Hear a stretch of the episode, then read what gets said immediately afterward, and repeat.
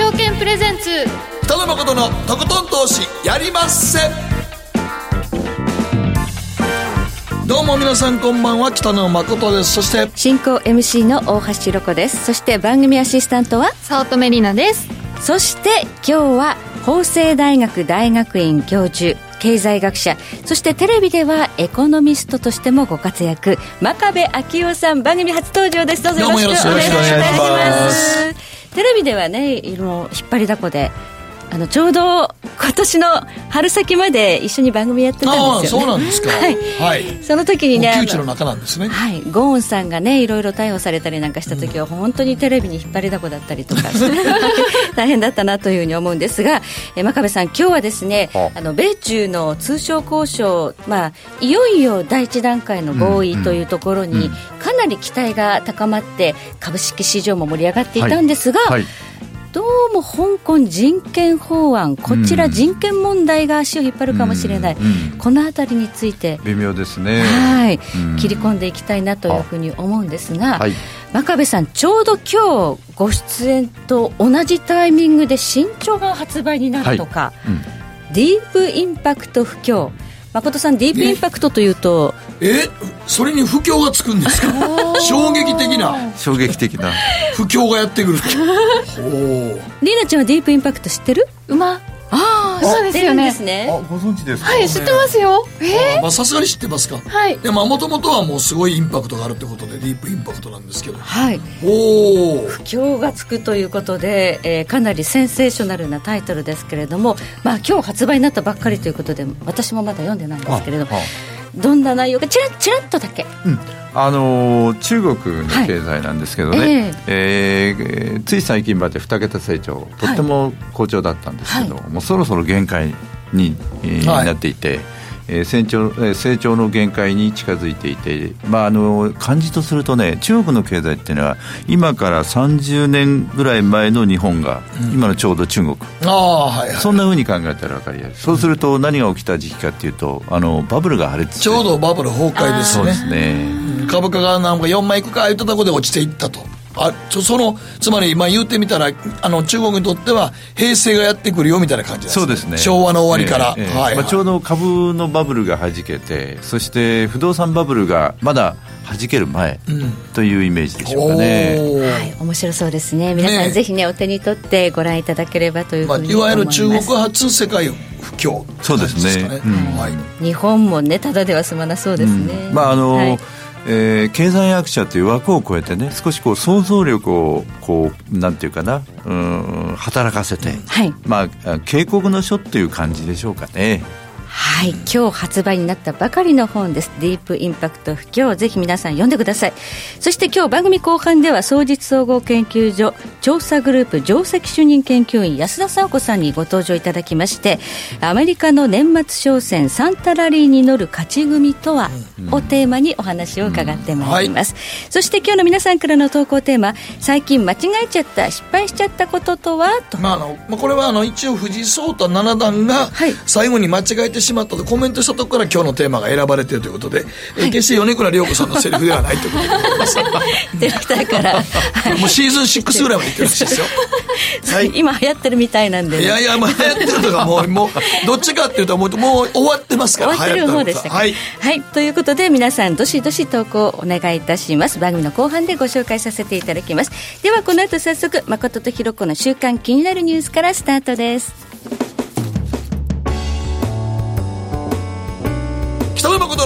とことん投資やりまっせ誠さんより私についてきなさい。わかりました。この番組は良質な金融サービスをもっと使いやすくもっとリーズナブルに GMO クリック証券の提供でお送りします。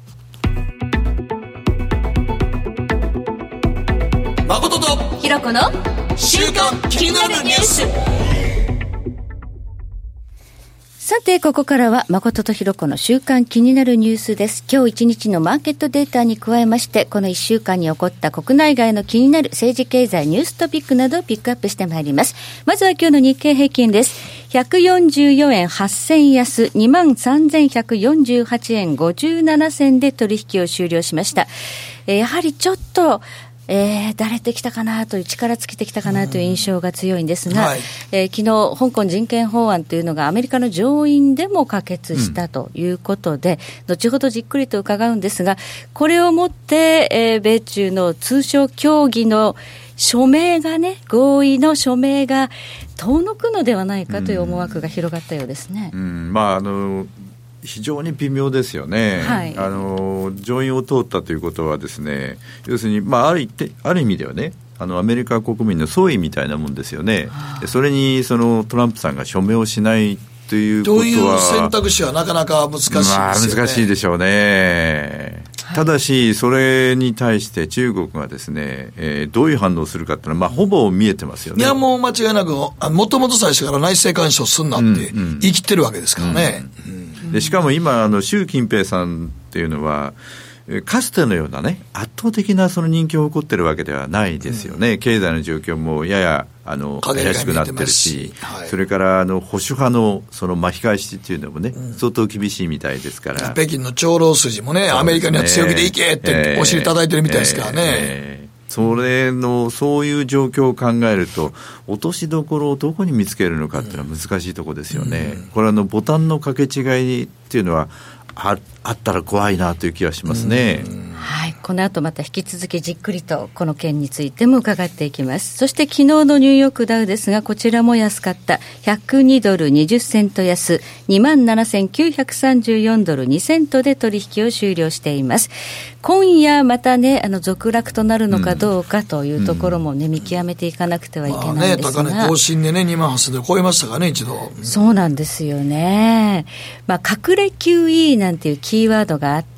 まあ、これはあの短期レポ市場での金利の急騰を抑えるための QE だ、QE ではないとパウエルさんは否定してるんですが、それでも資産の買い入れが増えている、バランスシート拡大しているということで、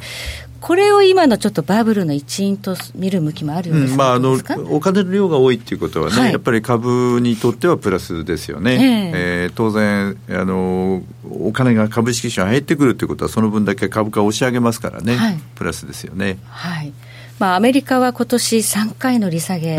を実施しました、うんうん。うん、一旦は今、打ち止めという感じで、えー、政策はもうしばらく変わらないんだろうと思われるんですが、これが功を奏しているとも言えるんでしょうか？そうですね、まあ、効いてるとも言えますよね、あのイールドカーブの形状にも影響を与えてますしね、はい、そういう意味ではあの小さくはないですね。はい、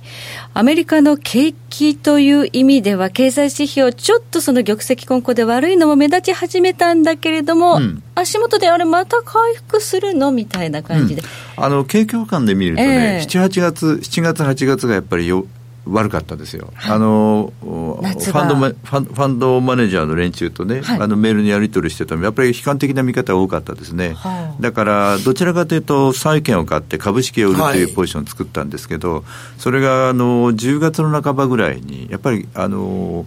労働市場がかなりタイトだということと、それから、まあ、いろんな数字があるんですが、まあ、あの利下げをしたことによって、住宅市場、うん、ですね、うん、住宅ローンが安くなりますから、はい、そうすると住宅を建てる人が増えて、まあ、人口増えてますからね、アメリカは、うん、そういう意味では住宅市場を中心に少しずつこう暖かくなって。持ち直す。そうですね。兆候が出ている。で、はい、10月の11日ですか。イールドカーブがインバース、はい、要するに逆転現象が起きたんですけど、はい、長短逆転現象が解消したっていうのはやっぱり大きかったですね、はい、じゃあ利下げがやはり効いたという、ね、効きましたね、まあ、あれは要はだからえー、債券買い、国債買いの株式売りというポジションを巻き戻しましたから、うん、債券を売って、株を買い戻しました。買い戻しましたからね。そうすると株が高くなって、うん、えー、債券価格が下がって金利が上がったと。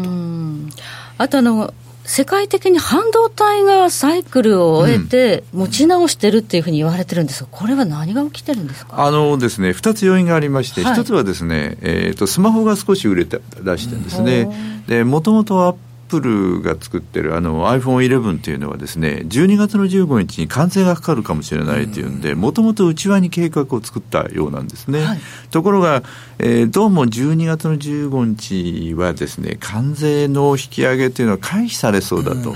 いうこともあって、しかもあの思ったよりも売れたんですね、で1割ぐらい増産になると、で、日本のメーカーにも部品のその追加発注をまあ、調達しますからね。そうですね、それが一つ、それから、まあ、あのそれに加えて、中華スマホと言われてる、シャオミだとか、それからファーウェイですね、ね。はい、これが売れて、だからスマホが少し良くなってるのと、うん、それから 5G ですね。うん。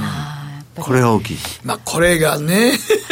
最大の米中貿易の中の、うん、もう一番どうなっていくのやろうどこが覇権を取るかということですね。うん、まあ、あの、一部アメリカのメーカーがもう作れないという分野が出てきてますから、エリクソンとかノキアとか、それからファーウェイ、ZTE、これがまあ、世界の主要なメーカーになるだろうと言われてるんですが、うん、問題は、えー、ファーウェイと ZTE をこう除外して、本当にその 5G のえー、地上基地だとかね必要なものを全部できるかどうかということですよね。はい、ということで、スマホがちょっと持ち直した、それと 5G の覇権争いということで、そこがまた激しくなってきたことが、半導体市況をまた持ち上げた、そうですね、まあ、あのもう一つあるのは、やっぱり 5G は、まあ、日本もそうなんですけど、うん、主要国は来年の春から実際にあの稼働し始めますから、うん。はい、それに合わせてあの設備を作らないといけない、うん、地上基地だとか、中継基地だとか作らないといけないんで、はい、どうしてもいろんなものが必要になるんですね。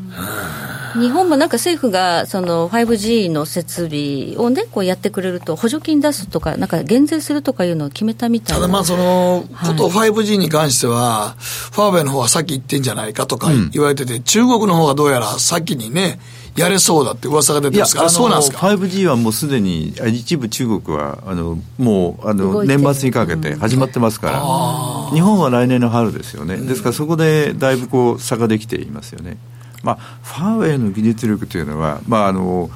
工学系の専門家に言わせると、やっぱりだいぶ進んでますね。そういう意味では中国っていうのをね、軽く見ない方がいいだろうということでもありますけれどもね、でも長期的にはディープインパクト。はい、要するにあのまだら模様なんですけど、はい、要するにあのまだ多くの企業が国営企業だったり国有企業だったりするんで、こういうところは効率が良くないで本当はそういうところをスクラップ、要するに潰して、経営資源をですね、効率のいいところに移さなきゃいけないんですけど、それがなかなかできない。小島の反対があって、ちょうど90年代の初めの日本と同じですね。日本は当時の自民党政権は雇用を維持するために土木工事とかまあまあ国家事業ですよね、箱物やりましたからね、それと同じことが今中国で起きていて、去年の10月11月以降っていうのは、鉄道の敷設だとか地下鉄を作ったり、インフラ投資が多いんですけど、ところが効かないんですよね、昔のように。それはあの効率が落ちてる。要するに箱物っていうのは、効率上げないじゃないですか。上げないですね。うん、日本も箱物でよく、あの、小渕さんがね、亡くなられた方がありまして、もうばらまいたんですけど、結局あの不況は止められなかったですよね。そうですね。結局だからそんなも箱物いっぱい作ったら結局最終的にランニングコストがかかって、また負の遺産になったりしますからね。おっしゃる通りですね。だから、痛みは伴うんですけど、構造改革をする方が近道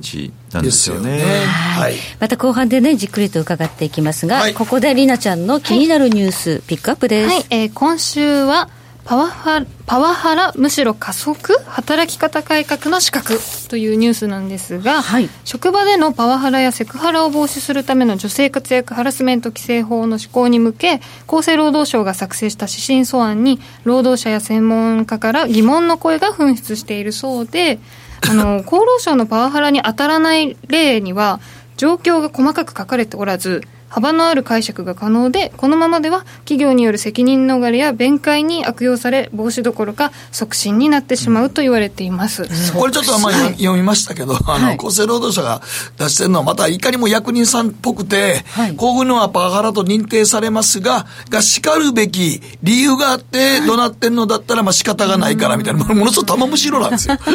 あれあれはねもう国関与せん方がいいですよ。言い訳をちゃんともう書いちゃってるわけですね。え、もうだから、いや、だからそれは官僚の、官僚の文章っていうのは、絶対言い訳最後つけてますから、あらゆるところに。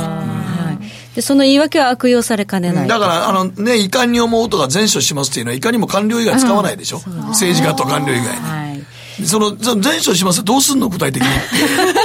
内容ないですよね。内容ない。っていうのは、やっぱこれはね、もう官僚言葉っていう言葉は、だから結局、揚げ足取られたくないから玉虫色になるから、こんなん出さない方が僕いいと思いますけど、指針は。はいということでね、パワハラ、モラハラ、今ね、いろいろ社会問題にはなっていますけれども、うん、国家がここに介入しない方がいいんじゃないの、うん、どっちかっていうと、各企業でちゃんと自分らで、ちょっとね、うん、その状況、状況に応じて作っとかないとね。はい。ということで、ここまで誠とひろ子の週間気になるニュースでした。北野誠のとことん投資やりまっせやりまっせって何語ですか？さあ。占えましたぞ、あなたの未来。え、どんな？あなたは努力次第で大きな成功を収めます。ただし、野菜中心の食事と早寝早起き適度な運動をして健康なんだよ、母ちゃんのセリフと一緒じゃん。未来は自分で切り開く。株式 FX は GMO クリック証券。すると川上からどんぶらこどんぶらこどんぶらこって何？桃が流れてくる音だよじゃあかぼちゃは？か天ぷら粉、天ぷら粉かな鳥は？唐揚げ粉、唐揚げ粉。パパおやすみ置いてかないで頑張るあなたを応援します。GMO クリック証券。エミさん。どうしたの？僕、最近考えてしまうんです。毎晩月を見上げるたびに、僕の将来はどうなってしまうんだろうって、同時に思うんです。この虚しい気持ちに寄り添ってくれる女性がいたら。好きですで、よくない？シンプルにわかりやすく。GMO クリック証券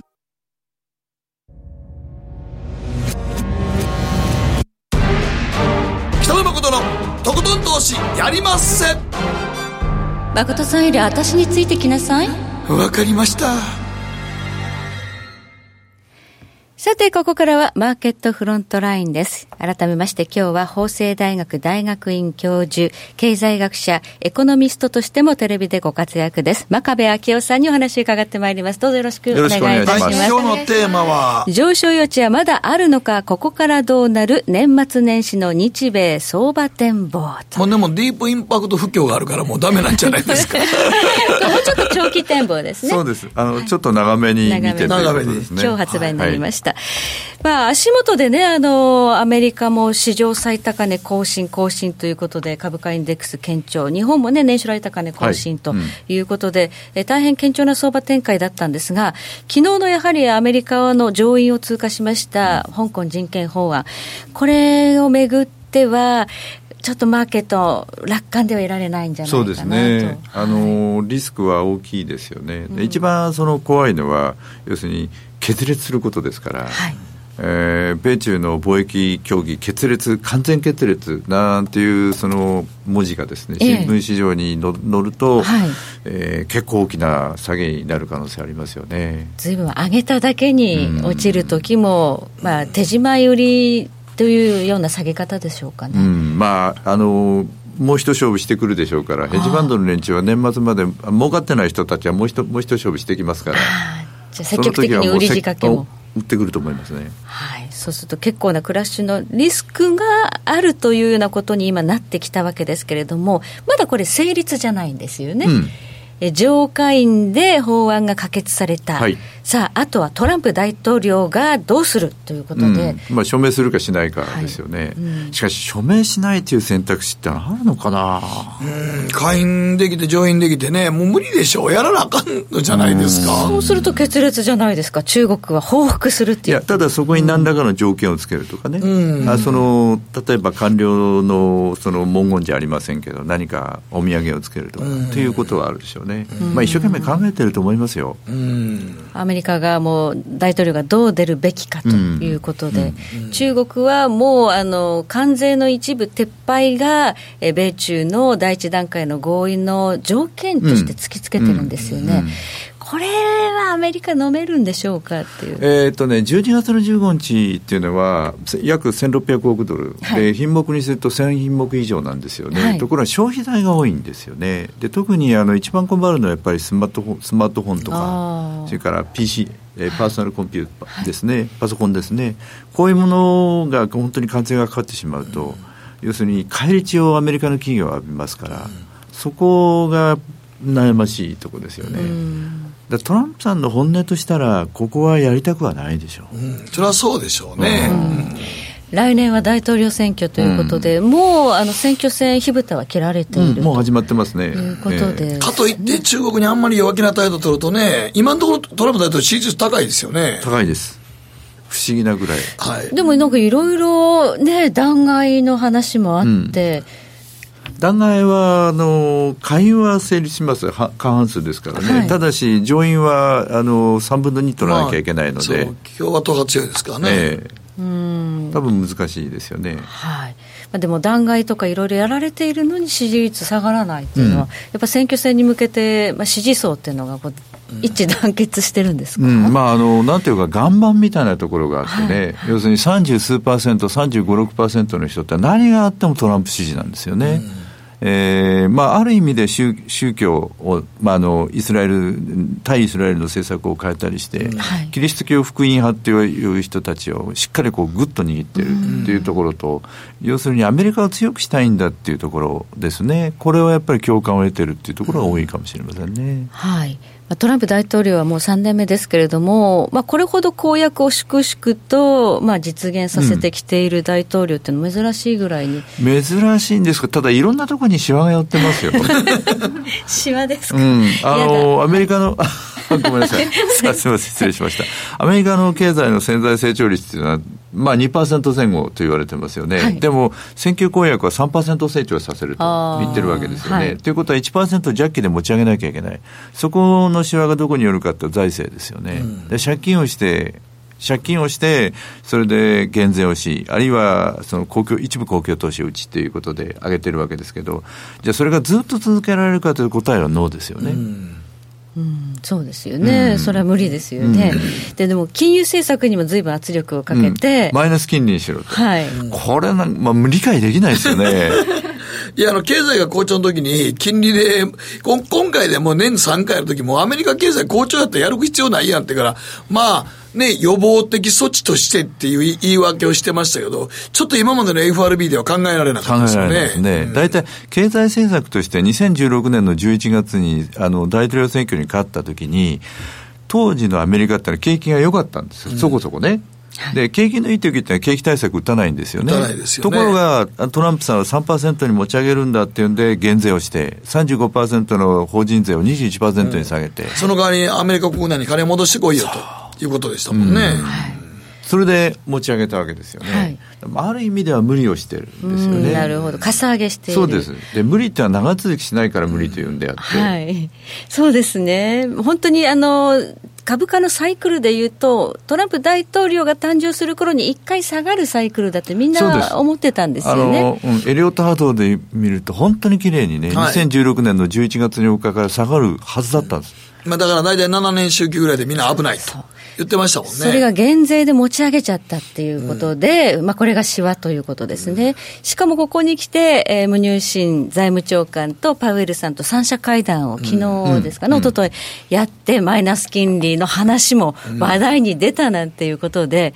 パウエルさんは完全にもうトランプ大統領の言いなりになっちゃってるように映りますけどね。いやそれはないと思いますよ。ないですか、うん、あの、パウエルさんってのはもともと法律学法律が専門なんですよね、ですから、そのロジックを組み立てて、自分の行動を律する人ですから、はい、そういう意味では、えー、軍門に下ったということでは必ずしもないと思いますけどね。はい、あの時何を話したのかということはね、いろいろ気になりますけれども、うん、マイナス金利が議題に上るということは、まあ、トランプ大統領は、日本もヨーロッパもやってんだから、うちだってできないことはないはずだって。できないことはないってその通りなんですけど、ね、必要があるかって言われたらどうなんでしょうね。いらんでしょ、今。でしょ うね。いや、だってこれは、あの、日銀買ってね、今マイナス金利までしてしもたけど、うん、結局今日銀も今マイナス金利やったことが良かったから、ちょっと今、正直言うと難しいじゃないですか。特にあのね、きあの銀行がもう今、軒並みダメなんで。まあ、特に地方銀行ですね。地方銀行は特にもうどうしていいかわからないっていうところですからね。うん、今、再編の波がね、地方銀降はいろんなところと一緒になってっていうような感じになってますよね。まあ、ちょっとね、この再編の波ということでお伺いしたいんですけれども、日本企業もいろんな動きがあるという中で。まあ、その中であの、ソフトバンクは今どう思われます？いや、今は大変ですよね。あの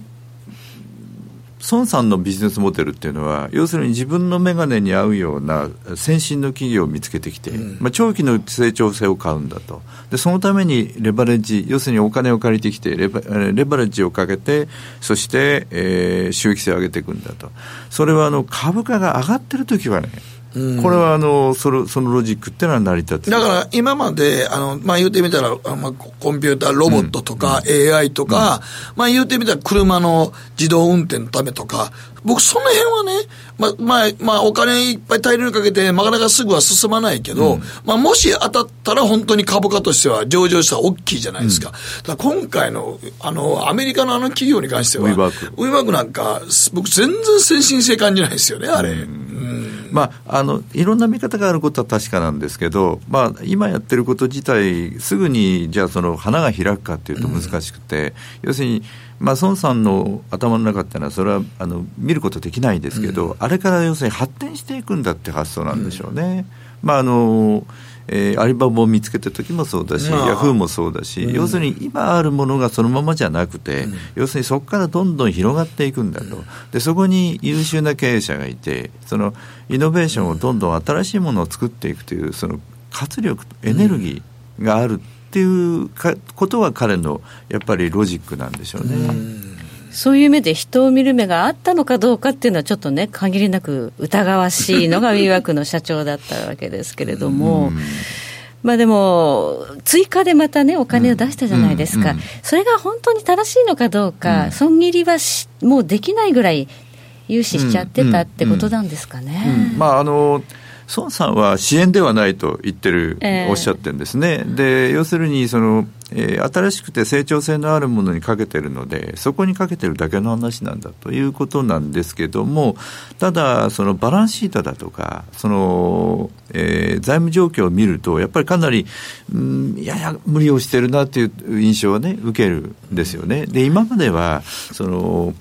目をつけた企業がそれなりに活発化して、うん、えー、しかもその株価が上がっていったんで、はい、ペイオフしたんですけど、うん、んこれから本当にそういう状況がずっと続くのかっていうところがポイントですね。はい。そうそう、結構アメリカのユニコーン企業、うん、まあね、ウィーワークもそうですけれども、うん、まあこれからだっていう企業、でもユニコーン企業の今の株価が結構ひどいんですよ。うん、アメリカ全体で見るとね、S&P500 もダウも史上最高値付近ですけれども、今年、まあ注目された IPO 銘柄って、ちょっと株価冴えないどころの話じゃないんですよね。まあ冴えないというか、かなり悲惨というところもありますね、はい。えー、そういうところに結構孫さん、うん、お金入れてるんですよね、うんうん、それはちょっとソフトバンクは大丈夫なのかという、もともと有利子負債も大きいということで、うんうんうん、そこにおかソフトバンクにお金貸してるところもあるわけですよね。うんいやですから相当なそのレバレッジがかかっているということは貸してる人がいるわけで、仮にですよ、仮にソフトバンクのあの例えば財務内容がもっと悪化して、えー、例えば信用力が仮に落ちたとするならば、はい、そういうその貸してる人たちにも影響が出る、うん、でこっちの方が大きい。いやそれはもうソフトバンクの屋台船が揺らぐとお金貸してる人らがえらいことになりますからね。ね銀行さん。いやもう銀行さんなんかもだから本当に。どうなるんだって話でしょ。まあ銀行もそうですし、まあ社債も発行して社債も発行してますからね。はい。そうですね。まああのアメリカはソフトバンクの社債ってもうあのほとんど価値がないというジャンクに仕分けられてるんですよね、うん、アメリカではね。うん、あそうなんや、うん、うん、そうなんです、だから、まあ、あまりいい会社という投資対象ではソフトバンク、アメリカでの評価はそうではないですよね。ただ日本ではやはりすごくカリスマですので、まあ、社債発行するとなれば、資金調達も簡単なんじゃないかと言われてるんですが、これからどうかわからないですね。はい、だから何でもそうなんですが、どれぐらいのタームで見るか、えー、要するに今あることがずっと続くということはありえないんで、はい、要するに変化していくわけですよね、はい、でその時にその例えば一番いいのは株価が順調に上がってまあ、それはまあ一番いいでしょうけどね。で新しい事業がどんどん拡張していって、その成長性が高まるということであればいいんですけど、ただし、あの孫さんがやっぱりこう買われたね、まあ、投資をしたというのが正しいんでしょう。その案件自体がかなり多くなってるんですよ。うん、そうなると、やっぱりその対数の法則じゃないですけど、その中にやっぱりうまくいかないっていうケースも出てくるはずなんで、そのマグニチュードというか、その影響度合いがね、どうなるかということだと思いますけど、ね、今回のヤフーと LINE の統合も、孫さん出てこなかったですよね。出てこ出てこられなかったですね。あの、もともと仕組みたのは孫さんとネバーの、はい、あの、LINE の親会社ですね。はい、韓国の、ね、韓国の方ですけど、このお二人がやろうでとこう話になって、今回の案件が実現したはずなんで、はい、本来であれば、そのお二人がね、出てくるというのは分かりやすい、うん、えー、っていうか、株価アピールにもなると思ったんですけど、ね、出てこなかったでしょうね、えー。うん、まあ、いろんな事情があるんでしょうね、まあ、一つにはあのウィーワークの件があったし、それから、うんまあ他にも財務内容だとか、それからあとお金を集めなきゃいけないっていうケースもあるので。はいえー、そういうことで今回出てこられなかったんだと思いますけれども、本来は出てきて孫さんがやっぱり説明すべきだと個人的には思いますけど、ね、僕もそう思いましたね。うんただ、このシナジーというのは期待は持てるものなんでしょうか？あの面白いと思いますよ、はい、とてもあのなかなか面白いんですけど、ただ問題はですね、先行するところがみんな巨大企業なんですよ、 GAFA であったり、はい、えー、それからあの中国のアリババ、テンセント、はい、こここはもうこれから追いかけるとなると、マラソンでいうと5キロ、10キロ離されちゃってるなと、そんなイメージですよね。あの時価総額で見ると、大体今回一緒になって3兆円ぐらい、3兆数千億ですけど、はい、えー、あの、アップルなんてね、124兆円ぐらいですから、40倍ですね、はい、それからもっとすごいのは研究開発費、はい、これは2桁ぐらい違う、違いますね。数百億と、えー、だから数兆円単位、まあ、このヤフーと、まあ、LINE が一緒になったとしても、まあ、正直言うと、あの、結局メルカリもアメリカで成功しなかったでしょ？うん、だから、世界的な規模で言うと、もう僕は東南アジアからとしか思わないんですけどね。うん、まあ、そこにそのビジネスチャンスがあるというのは、多分大方の見方でしょうね。うん、で、あの、LINE も、えーまあ、韓国ももちろんそうですし、日本もそうですけれども、あアジアでのそのマーケットシェアって高いんですよね、うん、ですからそこを中心にして、何か新しいビジネスモデル、今は残念ながらその、えー、先行している GAFA とか、うん、そういう企業にはかなわないですけど、ただ、新しいものをどんどん出していけば、まあ、侵食はできるし、少なくともアジアを中心にしたニッチマーケットでは生きていかれると思いますよ。うん、なるほど。はい、では最後にあの今日のテーマである年末年始の日米相場展望ですけれども、ちょっとどのような投資戦略であるべきなのかというアドバイスをいただければ、あのですね、まず一番気をつけなきゃいけないのは、あの米中の貿易協議の行方なんですよね、はい、これによって相場付きっていうのは変わるので、えー、したがって、えー、これがうまくいくようであれば、上値余地ってあると思うんですよね。はい、ただ逆に言うと完全決裂なんていうことになると、やはり相当ショックは大きいので、一時的に株式市場が急落をするという状況には、あ可能性は否定できないですよね。だからそこに注意をしていただく。はい、そうするとですね、長期投資をするには値段が高いんですよ。ですから長期投資をする時期かというと、必ずしもそうではなくて、私には、私がファンドマネージャーだったら長期投資はできない。はい、そうすると何をするかというと、ボラ、ボラが出ますから、はい。えー、そこで安いところはきっちり買っておいて、はい、高いところはきっちり売ると、はい、要するにそういうその短期的なトレーディングでジャブを出して、はい、要するに相場の感覚をつかむつかむというところが一番いいんじゃないかと思いますけどね。なるほど高いところでは買わないと、下がったところで買うということを今現時点では日経もニューヨークダウも買いたいとは思わないですけどね。そうですね。ねちょっとね、危ないという感じですからね。ねはい、はい。ありがとうございます。ここまで真壁昭夫さんにお話伺いました。以上、マーケットフロントラインでした。北野誠のとことん投資やりません GMO クリック証券の CFD では日本225や米国30など世界各国の主要な株価指数原油や金などの商品レバレッジ ETF リート ETF、外国株など、世界中の金融資産を買いからも売りからも手数料無料で手軽に取引することができます。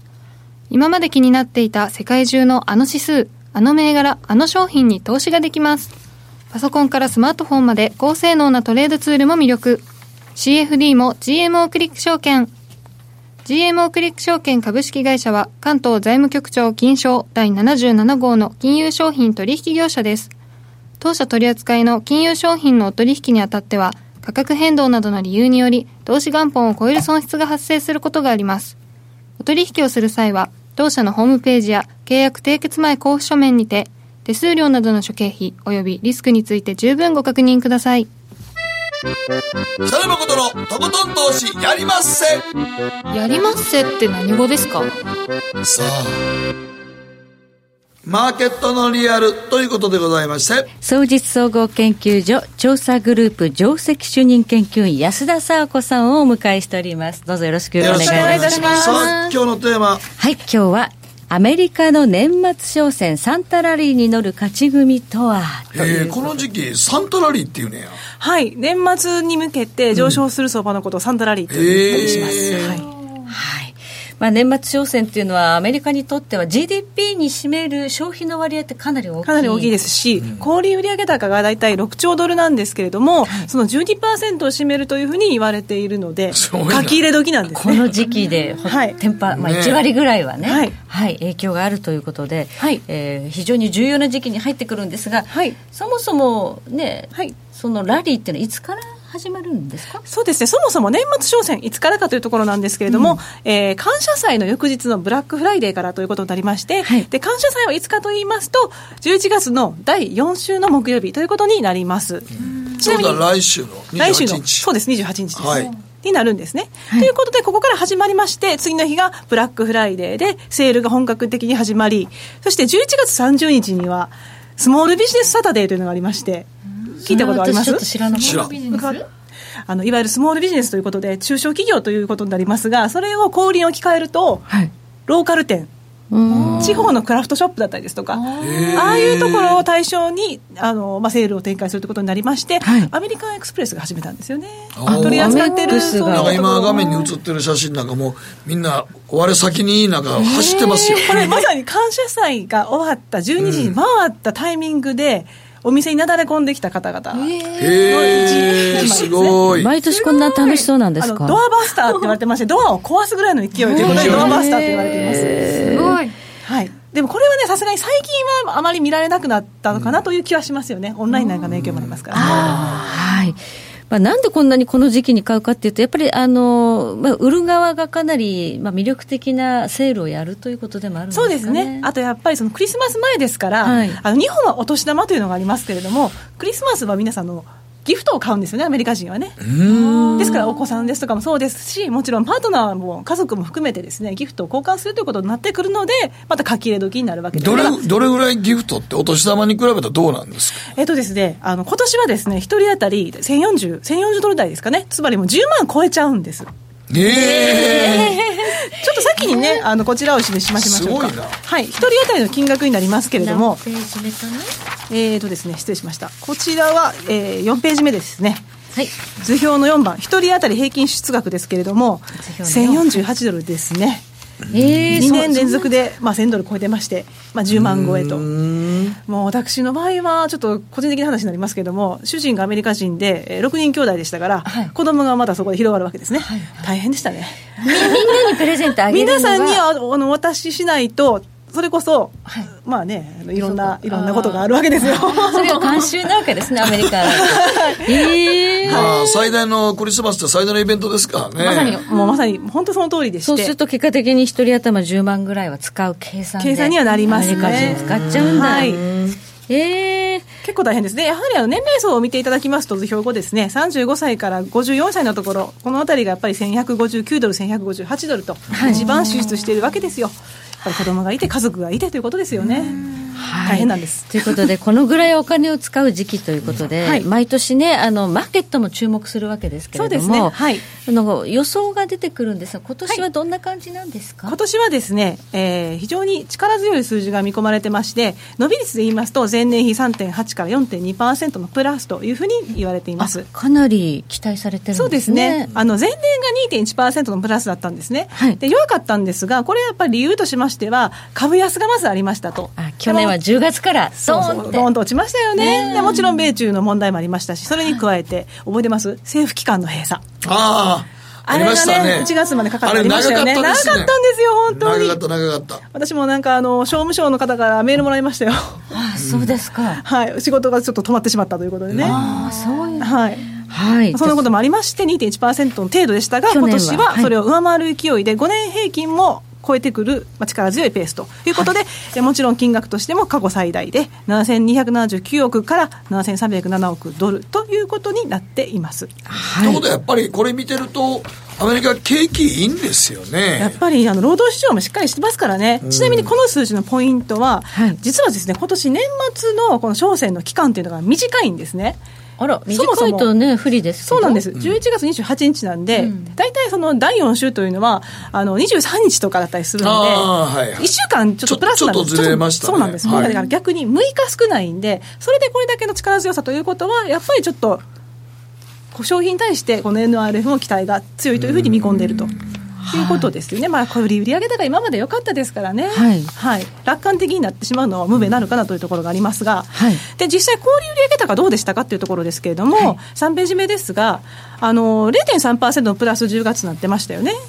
はい、はい、でこれでしっかりしてたのはその GM のストライキが終わったというところもあって自動車だったりですとか、はい、ガソリン価格が上がったんでガソリンスタンドというところが牽引してまして意外と家具ですとかあと今まで力強かった外食ですね、はい、こちらが10か月ぶりに減少したんで、まあ、ちょっと裁量消費の部分って弱くなるんじゃないかなって言われてたんですけども、一応その10月と11月というのは、そのいわゆる年末商戦の前倒しをやってくるところもあるんでちょっと触れが激しくなるとい。うところがポイントなんですね。はい、で、その2012年以降のあの数字を見てみますと、10月に弱いと11月に強い。で、10月が強いと11月に弱い。テレコになっていくわけですよ、はい、でもしこの0.3%という数字全体的に見てみるとちょっと弱いなというところで考えたら、はい、もしかしたら11月反動増になるかもしれない今年は10月は一部鈍化ということで、はい、アノマリー的には11月強いんじゃないかということですね。はい、はい。ここでプレゼントを買うって言いますけど、はい、皆さん何買うんですか？それでですね、ご覧になっていただきたいのが5ページ目なんですけれども、はい、喜ばれるプレゼント。1位ギフトカード。なんだ。夢も何にもないですけどもね。まあいわゆる商品券。日本でいう商品券。自分で選びたいってことなんでしょうね。でもこれはもらった側と企業にとってもウィンウィンなんですよ。意外とギフトカード使わない方も多いんで。はい、だからお金は入ってきたけどそれ使われてないのってことになります、ね、なるほど、はい、確かに私も商品券ずっと貯めてるのあるわっていうね皆さん。その間になんか期限切れてるかもしれないね。チェックしていただきたいそうだ、はい、使わないと、はい、そうですねとはもう衣類アクセサリー書類その他、まあ、書類その他っていうのはメディア関係ってなるわけですけれども、はい、まあ、電気製品と続くわけですがやっぱり皆さんギフトカードが多いんだなと思いますね。まあね今ねアマゾンとかもギフトカードを送り合ったりしますね。はい。ネットフリックスもありますしね。種類が多いです。というところでここを選ばれてるわけですが買い物先としてやっぱりですね人気があるのはネットですよね、もう。百貨店を超えるんですね。百貨店超えましたね。去年は55%で、まあね、揃ってたんですけれども、拮抗してましたが、今回はやっぱりネットが頭一つ抜けたというところですね。まあね、もうそうなっちゃうよな。そうですね。インターネットでまとめて買って送ってもらった方が楽楽ですからね。あんなさっきさっきみたいな、ね、写真で突撃するより、ね、そうですよ、テレビとか抱えてね。大変ですよ、本当に。本当にそんな姿が見られるんですけれどもね。はい。で、そのネットが占める小売売上高の割合と年末商戦の割合見てみましょうというところですが、はい、ご参考で6ページですね。えー、2019年のこれ6月末の数字ですけど、小売売上高全体では10.7%を占めると。いうところで、意外となんか少なく感じません？ネット、あ小売売上高の数字の中でネットはまだ1割。はい、と思うんですけど、年末商戦で見てみますと、やっぱり20%を超えてくるんですよね。この時期はやっぱり伸びるんですね。伸びますね。はい、はいでもこれずっとチャート見てると、はい、まあ年々伸びてるので、はい、小売売上高の占有率としてネットがもう2割、3割って、将来はなるんでしょう、ね、なってくるんだなと思いますね、2020年超えてくれば、その世界全体でも20%を超えるというような予測も出ています。はい。ネット企業は勝ち組だということになるんですかね。そうですね。はい、そういうところで見ていきますと、例えばですね、その、ご参考を見ていただきましょう。21ページですね。はい、あの、リテールアポカリプスという言葉がありまして、まあ、小売業の週末と訳しますが、はい、実は2019年11月までに、全米で9100店舗閉鎖になりました。9100店舗です。結構な数でしてもちろんこれ過去最高なんですけれども、最高というべきか最悪というべきかで特に多いのはやっぱり破産した企業が多かったので、はい、まあ、あの靴の小売のペイレスシューソースなんかは2500店、はい、でこの単体の企業2500店っていうのも過去最悪。ということになってますし、はい、あと皆さんよくご存知のギャップなんかも230店舗。再編の一環でですねあのこちらはオールドネイビーがスピンオフする予定になっていますけれども、まあ、その流れもあり閉鎖しているというところですね、あと女性関係の復職っていうのはまた破産も多くて、もう800店舗以上、600店以上というところが閉鎖されている結構、はい、あっという間に、あのフィフスアベニューなんかでもね、本当にこう空室になって、テナントを探している店舗も多いですし、特にひどいのが23丁目あたりですね。この辺りの店もどんどんこう潰れてしまっていて、これやっぱりネットに奪われちゃったということですね。ということなんですかね。はい。まあ、その結果、2019年に入りまして、はい、小売業の、いわゆる就業者数ですね、はい、こちら7か月連続で減少するという結果にもなっていました。店舗からね、人が、まあ、店舗がなくなるわけだから、人がいなくなってそうですね。はいそうするとこれ、はい、年末商戦っていうのは雇用がなんか増えたりするという印象も昔はあったんですけど。そうですね、まあ、実際増えることは増えると予想はされています、はい、え今年につきましては53万人から59万人という予想になってまして、まあ、レンジ上限となりましたら、まあ、前年の55.4万人を超えて2015年以来の高水準となります。よかったです、そうなると、はい、まあね、雇用統計の数字も底堅いかなとい。うふうに考えられますね、雇用がいいっていうのはアメリカ一番ですからね、本当そうですね。で、はい、企業別の臨時採用予定数見てましても、やっぱりその業績がいいところがかなりやっぱり増やす予定をしてまして、例えばターゲットですね、8ページ目のちょっと数字が小さくて見にくいんですが、はい、13万人以上雇用する予定というところで、景気がいいですね。頼りがいがありますね。まあ、あくまでも予定数ですけどね。はい、はい。でそういったふうにですね割とその企業ごとによってカラーが分かれてまして、はい、例えば小売の関連の決算見てみましょうということで10ページなんですが、はい、8月から10月あの小売の企業ってあの1月が年度末なんですよね。あそうなんですか。はい。なので、えっと、8月から10月は第3クォーターになりまして、11月から1月が第4クォーターになるんですずれるんですずれるんですね。というのが、やはりその年末商戦が11月から本格化して、11月にちょっとかかってくるという、まあ、12月終わりですけど、はい。まあ、いろんな返品なんかもあって、1月までかかってくるねというところで、1月末になるんですね。というわけで、ちょっとずれるんですが、はい、まあ、その第3クォーターの決算を見てみますと、ウォルマートなんかはすごく良くてですね、はい、まあ、一株利益も良かったし、売上高はちょっと若干予想よりは悪かったけれども、まあ、プラスは維持しているし、何より既存店売上高も伸びましたというところで、見通しもあの前期、通期の一株利益を前期から引き上げまして、で株価も上昇しました。はい。ということになってます。で、はい、ここはやっぱりその10月25日からあの前倒しでセールやってきたんですよね。Early Drop、Early Deals Drop というのを展開しまして、はい、そういった底支えもあって、決算は好調でしたということなんですが、はい、他の企業はですねあの既存店売上高を中心にいまいちな数字が並んでまして、はい、でやっぱりちょっと戦略が問題だなというふうに言われています。でその違いと言いますのが、はい、12ページにあるんですけれども、はい、いわゆるそのウォールマートとですねあの本日決算を発表しましたターゲット。こちらというのは、そもそもネット通販の拡充というところを中心に行ってきましたし先駆けて行ってきました、で実店舗を生かしまして面白い取り組みしてます。特にターゲットですねこちらはですね、あのお客さんを囲い込んでくるようなシステムを構築してまして、まあ、クレジットカード、その会社のクレジットカードですとか、支払いアプリを用意してまして、それを使うと5%オフ、自動的にオフ。はい、であったりですとか、あとはそのその日のデリバリーだったりです、配達だったりですとか、はい、あとはその送料無料。あともっと面白いのが、あのドライブスルーみたいに、車でそこの場所に行くと、はい、そこで荷物をピックアップできるんですね。オンラインですでに買い物をして、それでこう遠石といいますか、ドライブスルーのようなそのボックスのところに行きますと、もうそのまま商品を手に入れて、あの車の中に入れられるという。カーサイドピックアップっていうんですけど、こういうことをやってきてるわけですよ。はい。そういう努力が走行して、実はターゲット、決算発表して、既存店売上高もプラス、見通しも引き上げ、で、時間外取引で株価も上昇と。いうような状態になってますね。それは便利かもしれないですね、店舗でね、はい、レジに並ぶのが面倒くさいっていうのがありますね、車まで積むのとか。そうなんです、はい、でそういったことを努力をしたことによって、ターゲットというのは、実は株価、すごく上昇してまして、13ページで見ますと、小売セクターのリターンは、はい。まあ、ちょっと S&P500 とあまり変わらないんですけど、ターゲットの伸びというのは著しいと。でしかもこのカーサイドピックアップっていうのは、9月に50週で展開しているので、はい、さらなる、まあ、期待がかかってくるということですね。カーサイドピックアップっていうんですか、はい、昔ね、マクドナルドのドライブスルーができた時は感激しましたけれどもね。ねはい、はい。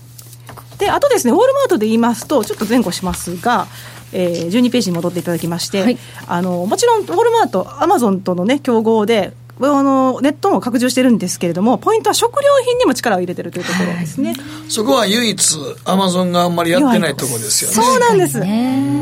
生鮮食品はもちろんですし、スナック類もそうですし、はい、まあ、そういったところがですね売上の50%を超えてきていて、差別化を図って、はい、で、オルマートも勝ち組になっているということですね。はい、なので、やはりその戦略を見極めていかないとという話になります。はい、まあ、小売企業といってね、この時期は全部いいわけではなくて、勝ち組、負け組と、色濃く分かれているわけですね。注目はですから、ネット通販にどれだけ注力しているか、アマゾンとの差別化、はい、それからやはりその食料品、生活必需品にかかってくるところですね。はい。ということで、ここからの年末商戦、サンタラリー、皆さんも注目してみてください、えここまでマーケットのリアル、安田沙子さんでした。ありがとうございました。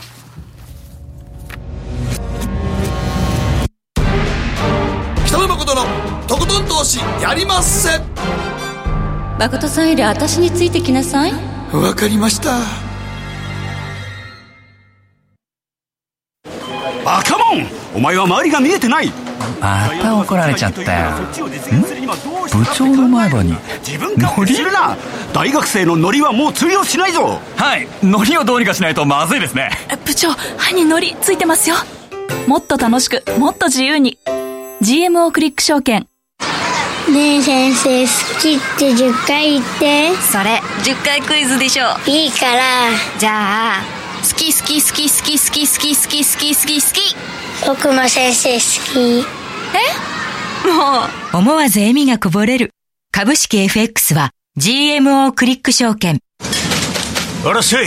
ご注文どうぞ。うんと大盛りラーメンにトッピングでチャーシューコーンメンマ海苔それに味玉白髪ネギねあバターとワカメも。全部のせ一丁。シンプルにわかりやすく。株式 FX は GMO クリック証券さてここからは皆さんからいただいた投稿を紹介していきます、今日のテーマ失敗しちゃったこと。はいえー、女性の方からですが月丸さんえー、地元駅で電車降りた後ホームで近所に住む、えー、女性の友人の背中見つけたんでちょっといたずら驚かしてあげようと思い駅を出てしばらくして少し距離を置いて後ろを歩いてました。脇道に入り人気も少なくなったところで後ろにかけるわーっと言って肩叩いたら友人やと思ったその人は全く全く別人で その女性はギャーッと悲鳴を上げその悲鳴を聞きつけた近所者が110番通報。パトカーやってきてちょっとした騒ぎに。その後交番で事情聴取受けお前さんから厳重注意されました。今度から人に声かける時は必ず顔を確認してからにしようと思いますということでまだ女性が女性に声かけててよかったですよね。これ男男やったら一晩止まらなあかんとこですよ絶対にね。拘束させちゃいますやばいやばいとこですよ。はい。はい、えー、こちら。あ、えー、のりのんさんからで最近やってしまった間違いは出社日ですうちの部署では10月から週1回テレワーク日が設定されたのですがすっかり忘れてしまい朝8時にオフィスに着いたら誰も人がおらずあの切なさ虚しさ悔しさは忘れがたいものがあります。一人ぼっちだったって。誰も来なかったでそうね。でも早く行っただけでしょ？うん。みんな後で来るんだから。えテレワークは家で。あテレワークをする？という話。で彼だけが多分会社に行っちゃった行っちゃったのか行っちゃったのか。在宅でやることを会社に来てしまったら誰もおらんかったはいオフィスに着いたら。それは残念な話でしたね。仕事をするってことですからね。そうですか。はい、えー、続いてはお名前チーズさんからいただきました。初めてメールします、えー、最近の間違いはズバリ結婚です。結婚するまで全然気づかなかったんですけどなんと結婚した嫁さんが整形美人だったんです結婚してから嫁さん本人から目鼻胸の整形を告白されました。なんか騙された感満載でもはや彼女のことが信じられません。また結婚半年にもなりませんがすでに離婚が頭にちらついています。重い重い重いまあええやん。まあええやんまあええやんか。河野大臣ならなんで切り返せますかね。いやそんなもん俺の俺の友達みたいにお前結婚してから奥さんの年齢が急に自分を追い抜いたよりええやないか。えー、それもそれもなかなかですね。もういきなり追い抜かもうなんか新婚旅行から帰ってきたらいきなりもう抜かれてたらしいから新婚旅行行く日に同い年やって言われて帰ってきて新婚旅行帰ってきたら4歳上やったって。そうなんでしょう小出しに小出し8つ8つサバ呼ばれたらしいけどね。えでも見た目がそんだけ若いってことですよね。まあまあね。まあねってね素晴らしいじゃないですか、あまあ素晴らしいんかな。はい。嘘はいけませんということで時計の針は11時。今ちょっと動揺してしまいました。25分になったところです、北野誠のとことん投資やりまっせ。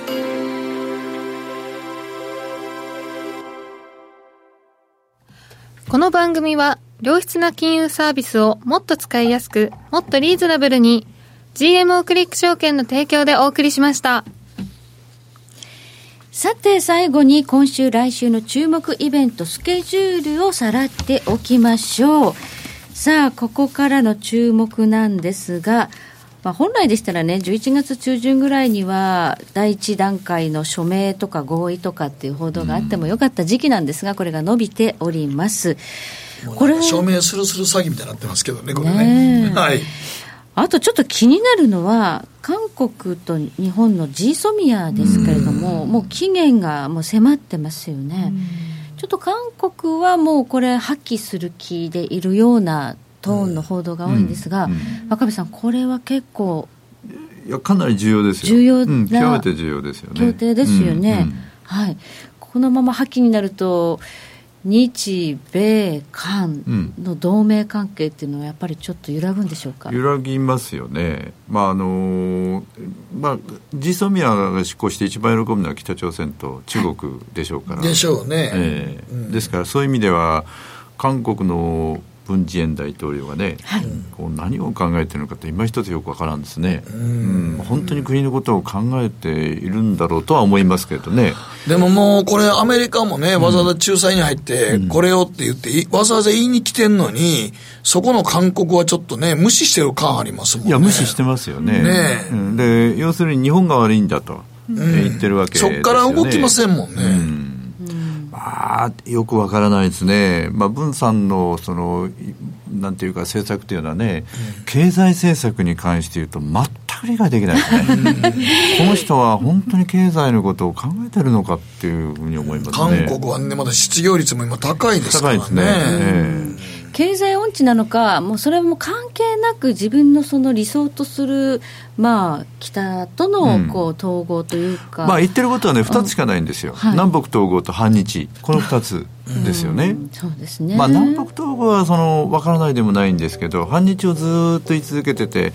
うん、韓国にプラスがあるのかなという気がしますけどね。まあ、歩み寄ってね、うん、あの手を組んだ方が経済的にもねあのプラスだと思うんですけどね。いやそれはまあ間違いないでしょう。そう思いますけれども、はい、まあいろんなことを考えてる方なんでしょう、はい。まあ、これがねあの22日金曜日に執行するということで、まあ、アメリカがどういう出方をするのかという意味でもちょっと注目しておかなくてはい